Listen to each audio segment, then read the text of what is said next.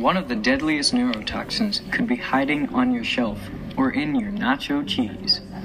Something that can kill you in 8 hours to 2 days after first exposure. As much of a grain of sand can infect up to 10,000 people.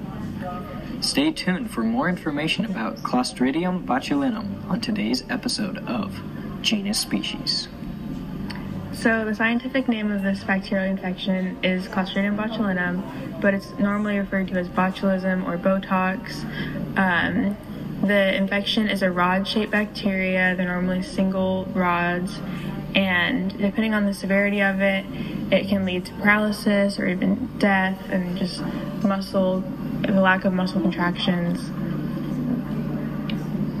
The symptoms of botulism may include double vision, blurred vision, drooping eyelids, slurred speech, difficulty swallowing, difficulty breathing, a thick feeling tongue, dry mouth, muscle weakness, and infants that have botulism may appear lethargic, feed poorly, be constipated, have a weak cry, or have poor muscle tone. They'll appear floppy.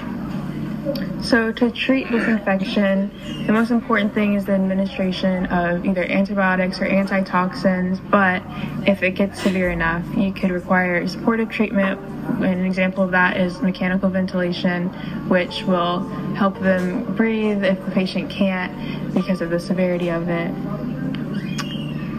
And we want to take the time to thank our sponsors World Health Organization and CDC. And the YouTube channel Chubby Emu. Uh, on this on this channel, I found the web the video about uh, this man, this chef who ate nachos with nacho cheese that was infected with Ceridium botulinum, or Clostridium botulinum, and he experienced symptoms a day later and was driving, could not feel his hands, could not focus on anything. He crawled into the emergency room and after multiple tests trying to figure out what he had, they figured out that he had botulism. And by this time, he was on med- mechanical ventilation. He could only communicate with writing until his limbs uh, stopped moving of his own accord. And then even looking became difficult. So afterwards, he was able to be treated with the antitoxin and uh, start his road to recovery. So, to avoid having a case like this and avoid botulism, the most important thing is to pay attention to how your your food is stored. So, a big example of this is like canning. You should make sure you know what you're doing if you're going to can food at home because of the temperature and it doesn't always become sterile.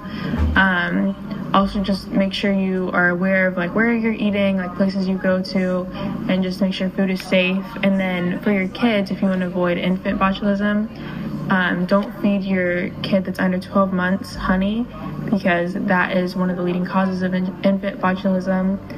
Um, another important thing is to only get safe and sterile injections. So, for example, Botox. If you are injecting yourself with the infection, the bacteria, you have to make sure you're doing it like it's done by a medical professional. It's done safely because otherwise it can be very serious. Because of today's focus on cleanliness and processing, the infection risk of botulism is actually quite low. If you do experience symptoms of botulism, be sure to go to a hospital. This has been Luke Schmidt, And Ashley Briscoe, and this has been Genus Species.